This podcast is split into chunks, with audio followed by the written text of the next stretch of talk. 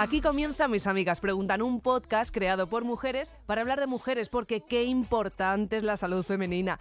En este podcast ponemos la mirada en temas ginecológicos y sexuales. Sí, yo soy Saray Esteso y como siempre me acompañan mis dos grandes amigas, Flor Amarilla y Ana Villalba. Vale, hasta ahí muy bien. Pero hoy tengo que confesar que a mí me falta esa parte esencial del podcast, que pronto se acostumbra uno a lo bueno, ¿eh? Y es que hoy, Ana, no has traído a Marcos y yo tengo que confesar y, y siento si a alguien le puede molestar esto, creo que a vosotras os va a molestar, pero yo vengo aquí por nuestras oyentes y por Marcos. Por nosotras nada, ¿no? Nada. Mm, Desde que está Marcos no. O sea, me Bueno. refiero, lo siento. Pues a ver, es que me lo, me lo tenéis loco. Mira, os voy a contar. Nos hemos ido de puente juntas, Sí, las amigas y Marcos, y nos quiere ver más. No puede más con vosotras, así que se ha quedado con su padre. Pero yo creo que como yo no fui, a mí tenía un poco de ganas de verme. Y sin embargo, nuestras vidas Pues nos a ver si te separando. dejas ver más. Eso ¿Qué te también es verdad. Hacíamos, ¿cómo, Eso cómo, es verdad. cómo llamábamos a, Muchachote. No, muchachote le llamamos muchachote, no.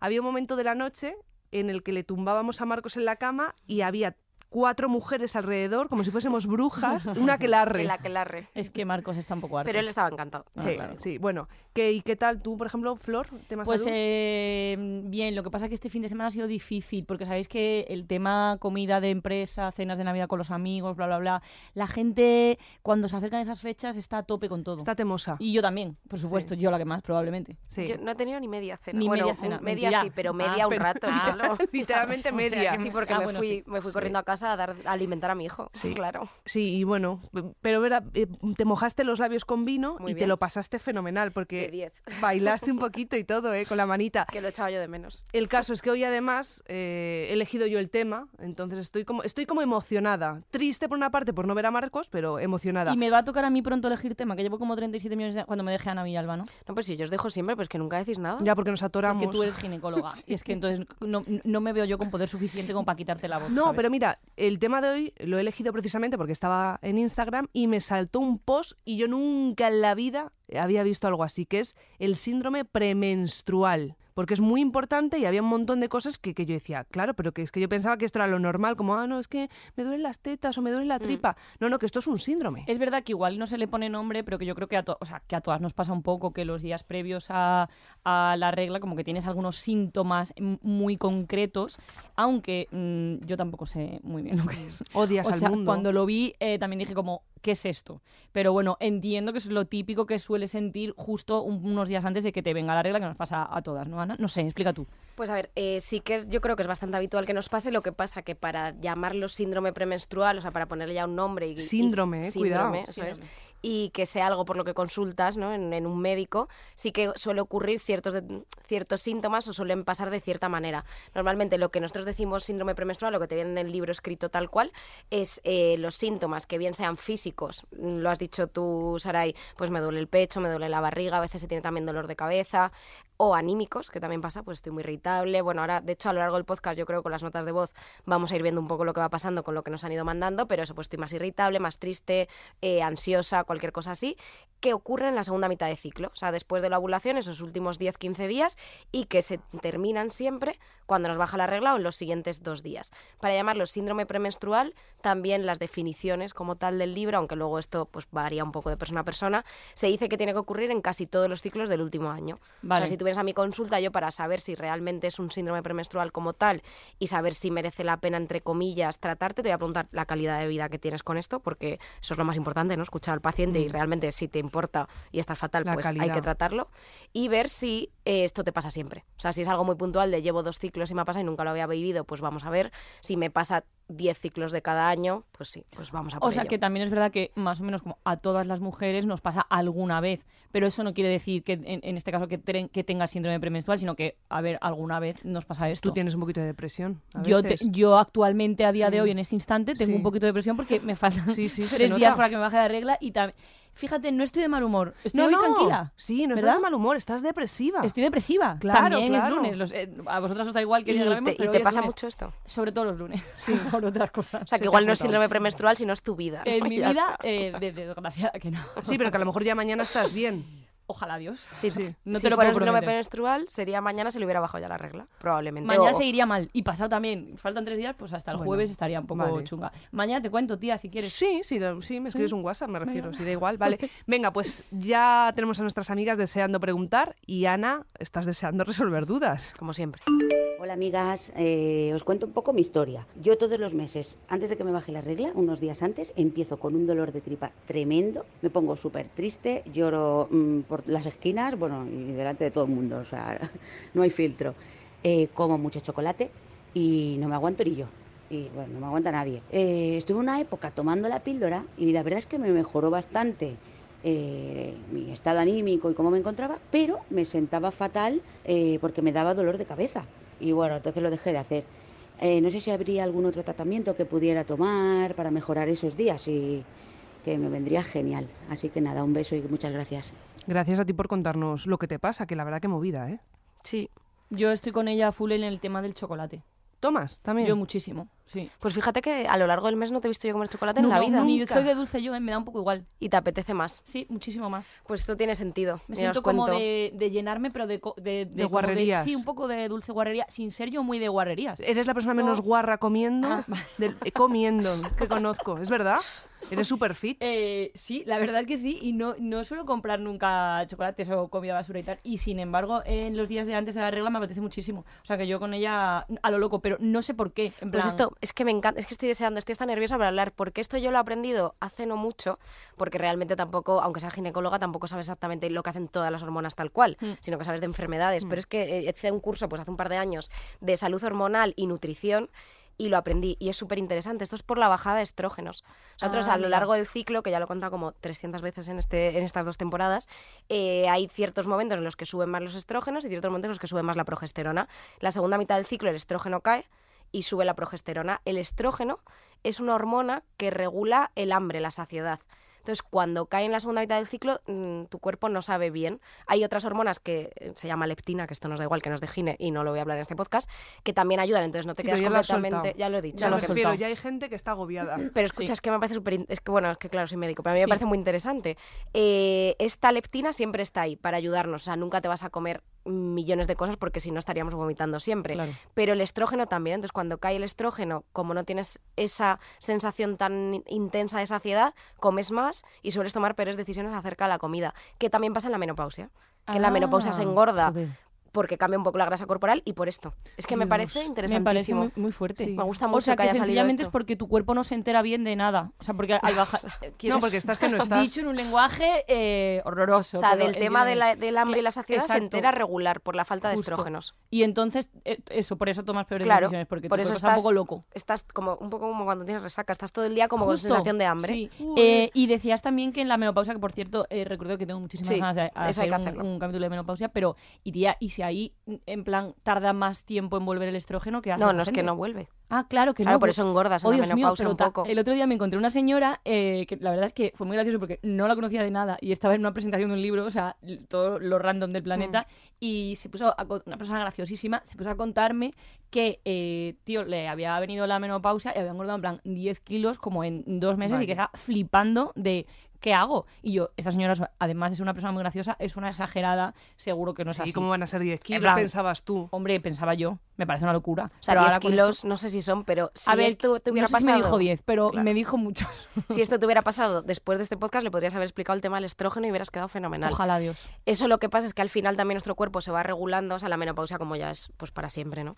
Eh, se va regulando y va actuando un poquito mejor la leptina. O sea, cuando ya el cuerpo se acostumbra a que no haya estrógenos, Ah. pues tienes como las otras vías y empiezan a funcionar cada vez un poquito mejor. Pero siempre te va a pasar que vas a tener un poquito más de hambre que si no tuvieras menopausia. Pero bueno, que si os parece contesto a la pobre amiga Sí, nuestra. sí, que perdón. Es Sí, que me ha encantado. hablar ya, Sí. Ya, ya, ya. No, y yo que me he venido, que esto me te encanta. interesantísimo, pero igual solo a mí en el mundo, no lo sé. Pero bueno, lo que ella nos cuenta es que eh, sí que parece que tiene un síndrome premenstrual, porque por lo que dice le ha pasado toda la vida. Además incluye cosas eh, físicas, ¿no? Porque cuenta que tiene dolor de tripa, también cosas anímicas porque dice que se pone más triste, comer chocolate, etcétera. Entonces, eh, yo creo que la podríamos diagnosticar como de síndrome premenstrual y encima ya le molesta, con lo cual disminuye la calidad de vida. Sí que habría que tratarlo con algo.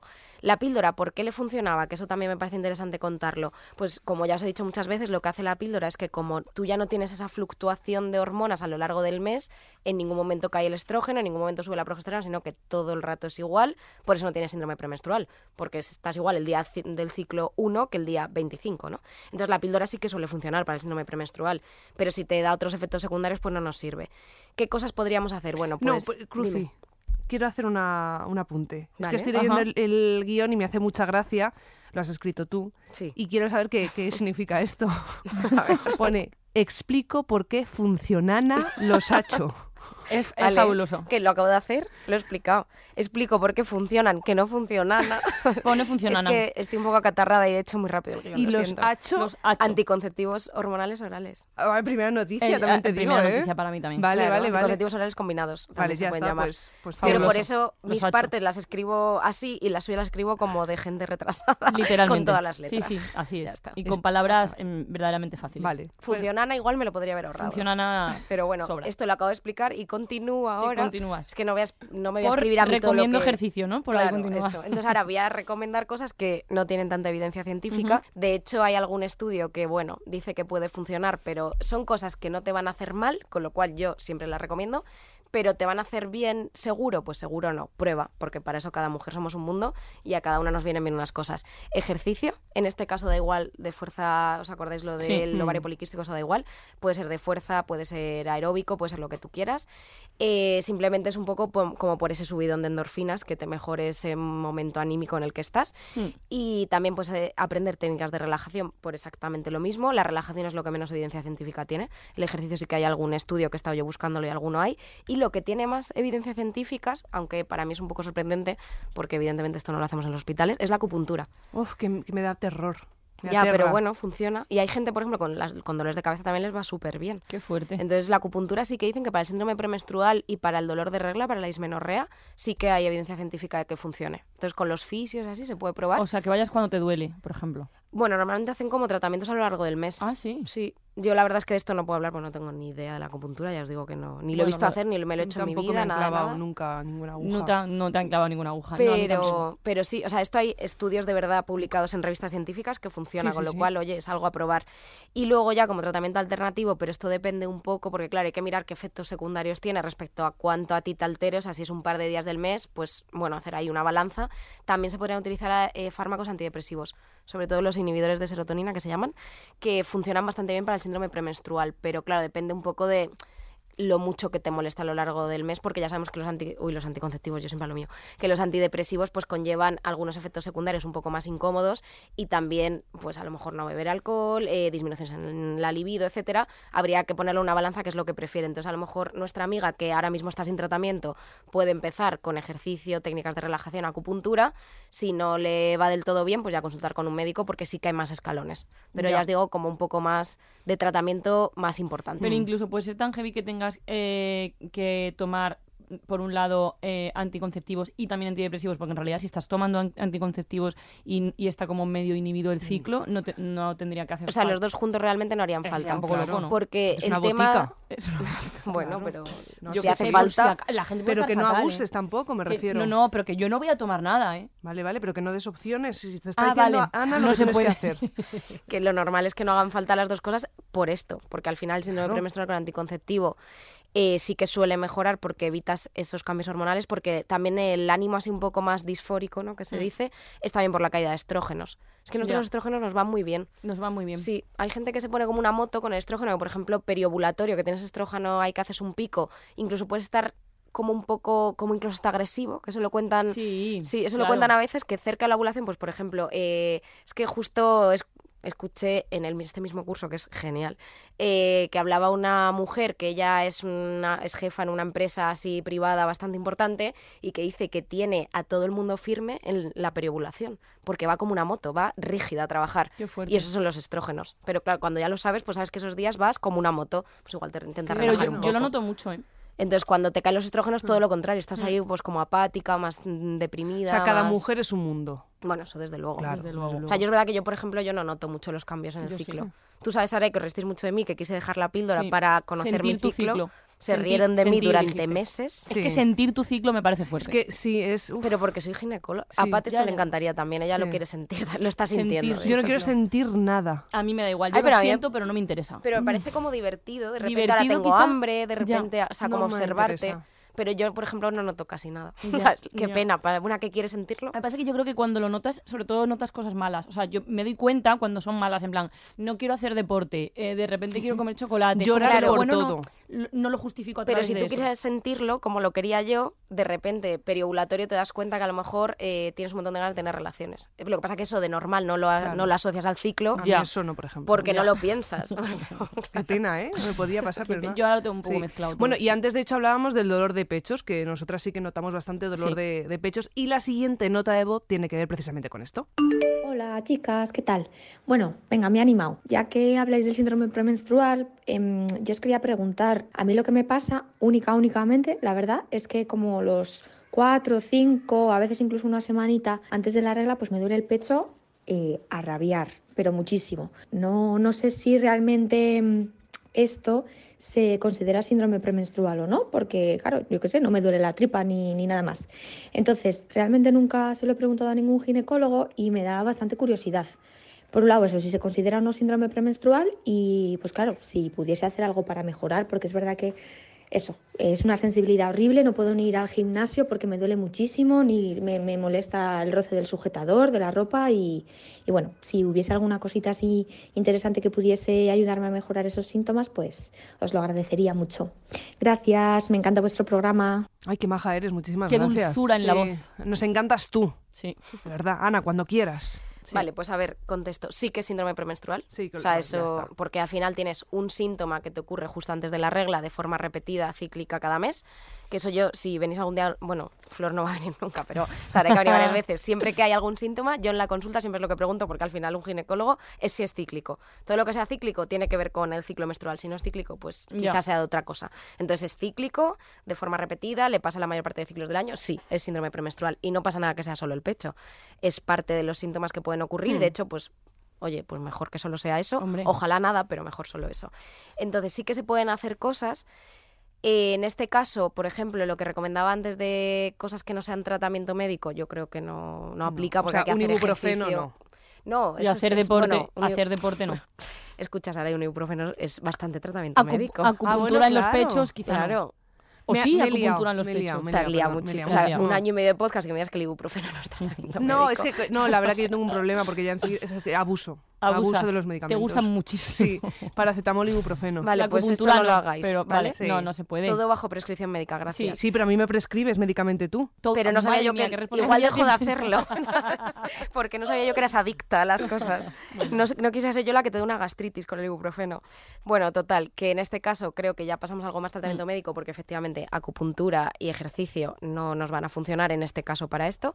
Y lo que pasa que sí que hay algo que es como un poco intermedio, como si fuera un suplemento alimenticio que podemos utilizar. Anda. Esto también me parece muy interesante. Es una, una planta que la venden en cápsulas que se llama Vites acnus castus Ah, y bonito. funciona fenomenal para el síndrome premenstrual, sobre todo el que incluye dolor mamario, el dolor en el pecho. Funciona pero muy muy bien esta pastilla y también para eh, la dismenorrea, para el dolor de reglas. Entonces, lo que yo digo siempre, si tú puedes paliarlo, si no te hace falta un anticonceptivo porque no tienes pareja, no quieres ahora tener ninguna anticoncepción y puedes paliarlo con algo que no sea una píldora, pues oye, al final te estás quitando fármaco, ¿no? Y estás dejando que tu ovario funcione normal, etcétera. Yo sabéis que siempre con esto soy un poco Qué hippie, bueno. entre comillas, antifármacos. Entonces yo intentaría con esto. Esto es un es una pues eso, como un suplemento alimenticio, ¿no? Porque es una planta. Sí que es verdad que recomendamos utilizarla a lo largo de seis meses y parar y descansar. No tiene grandes efectos secundarios, pero no es bueno que el cuerpo se acostumbre tanto a ella. Claro. Con lo cual la mandamos seis meses y se para. Y lo único que no se puede tomar si estás tomando ciertos fármacos como neurológicos, es los inhibidores de la dopamina, como para el Parkinson. Así que dudo que síndrome premenstrual, bueno, no, no creo, ¿no? No creo. Entonces, bueno, por lo general tiene pocos efectos secundarios, fácil de utilizar. Aún así, háblalo con un ginecólogo que te la recete y te la mande bien, pero va fenomenal para el dolor de pecho. Pues yo a esta chica, por ejemplo, le recomendaría eso. Esto es algo que es muy poco conocido en general, no por los ginecólogos, sino me refiero de la gente, pues como Saray, que solo toma ibuprofeno todo el rato. Eh, es muy poco conocido. Entonces, es verdad que es interesante contarlo, yo creo, porque al final saber que hay opciones. Total. No decir, pues me duele mucho el pecho, estoy cinco días sin ir al gimnasio y punto. No, pues oye, que igual te puedes tomar esto, que no tiene casi efectos secundarios, que no es un fármaco como tal y te soluciona la papeleta. Y una vez más es un poco, amiga, no estés seca, amiga, no tengas síndrome premenstrual, porque, o sea, quiero decir, lo puedes tener, Claro. pero también hay opciones. Pero no hay necesidad. No hay necesidad de pasarlo mal, Claro. ni a, con tus pechos. a mí me pasa que hay A mí se me, hin- se me hinchan. No, no, y que te das un golpecito, aunque sea en una Ah, mesa, un o, o- o te, o te roza un pezón a- ¿Tanto? tú- alguien o tú mismo. ¿Alguien? Y, y ves las estrellas. Que Sí, es, sí. Sí, es tanto. dolor. Es dolor. Ah, no, no, no. La palabra es dolor. Yo hinchazón sí, eh, como in- verdadera inflamación, pero no dolor no. Y es verdad, a mí eso con las reglas no me pasa. A mí me ha pasado eso en el embarazo. ¿El- Primer el dolor? trimestre de embarazo, mm, pero que no te podían rozar ni de lejos. Con o sea, ni en un ascensor rozarte a lo mejor Ni un ascensor. con un... No, nada. ¿Por qué repites todo lo que decimos? Porque me hace mucha gracia eh, eh, un ascensor. ¿No tienes un calor? rocecito. Sí, tengo calor. Bueno, tú también llevas una sudadera. Es que, a ver, hay que decir que vamos muy abrigadas Sí. y hace unas, unas Sí. temperaturas elevadísimas. Siempre hace aquí unas temperaturas Pero bueno, elevadísimas. el caso es que repetimos Vitex agnus castus. Sí, así es. Qué bien Pero bueno, recetado por un médico mejor o por un nutricionista. Pero tú y- puedes ir a la sí farmacia que a pillarlo, funciona. ¿no?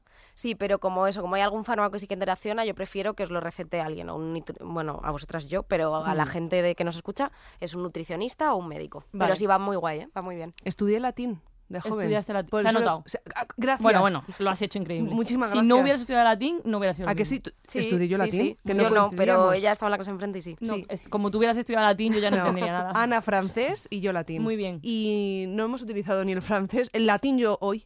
Y yo Oye. francés no sé decir absolutamente nada, solo que le faltaba un trocito de dedo a mi profesora, es lo único que recuerdo del francés. Pena. nada más. ¿Te Pilar, acuerdas? ¿no? se llamaba así. ¿No? Pero no lo voy a decir tampoco, imagínate. que No, no, no, ya Ah, no, estaría. Pilar era de inglés. Se, Claro. te, se te agradece el latín, lo dejamos aquí, Sí. lo, has, lo has dicho fenomenal y ya si quieres le das paso a la, Hmm. a la, a la siguiente nota. ¿Y vosotras estáis tristes antes de tener la regla? Tú Que nada, no, no, tú es que eres yo quería perfecta, sentirlo, ¿eh? no, que quería sentir el ciclo y que no lo sentí. Que no lo sientes, ojalá tía. sentirlo. Yo ¿eh? sí, yo sí, yo estoy Sí, sí. Si se me juntan más cosas, estoy peor. Como Vale. hoy, que, eh, lunes, no sé qué, fiestas, bla, bla, bla. Madre mía. Premenstrual. Nostalgia navideña, vale, pues mucha nostalgia. sí. atención a esta Sí, nota de voz. También. Hola amigas, ¿qué tal? Pues eh, yo llevo bastantes, bastantes años tomándome la píldora y eh, decidí empezar a tomarme la pastilla porque tenía un síndrome premenstrual absolutamente de locos. En mi ánimo cambiaba por completo, me ponía a llorar absolutamente por todo, eh, sentía también bastante ansiedad y bueno, es que había incluso días que me costaba salir de la cama para ir a currar porque es que no me veía capacitada ni de eh, ir al curro. Entonces, ya desde hace unos meses estoy pensando en que me gustaría dejar de tomarme la pastilla, pero claro, mm, volver a estas andadas, eh, sorry, pero no. Entonces, eh, a mí lo que me gustaría saber es eh, si es habitual que esto pase, si solo me pasa a mí o si existe alguna manera mm, de evitar tomarme la pastilla y no tener este terrible síndrome premenstrual. Gracias. Pues de nada. Terrible. Terri- apocalíptico, ¿eh? Terrible síndrome. Pues a ver, eh, esto a mí me gusta que lo pregunten porque yo creo que aquí no habría que hablar bien con ella, pero mm, se puede categorizar más que de síndrome premenstrual ya de un pasito más allá.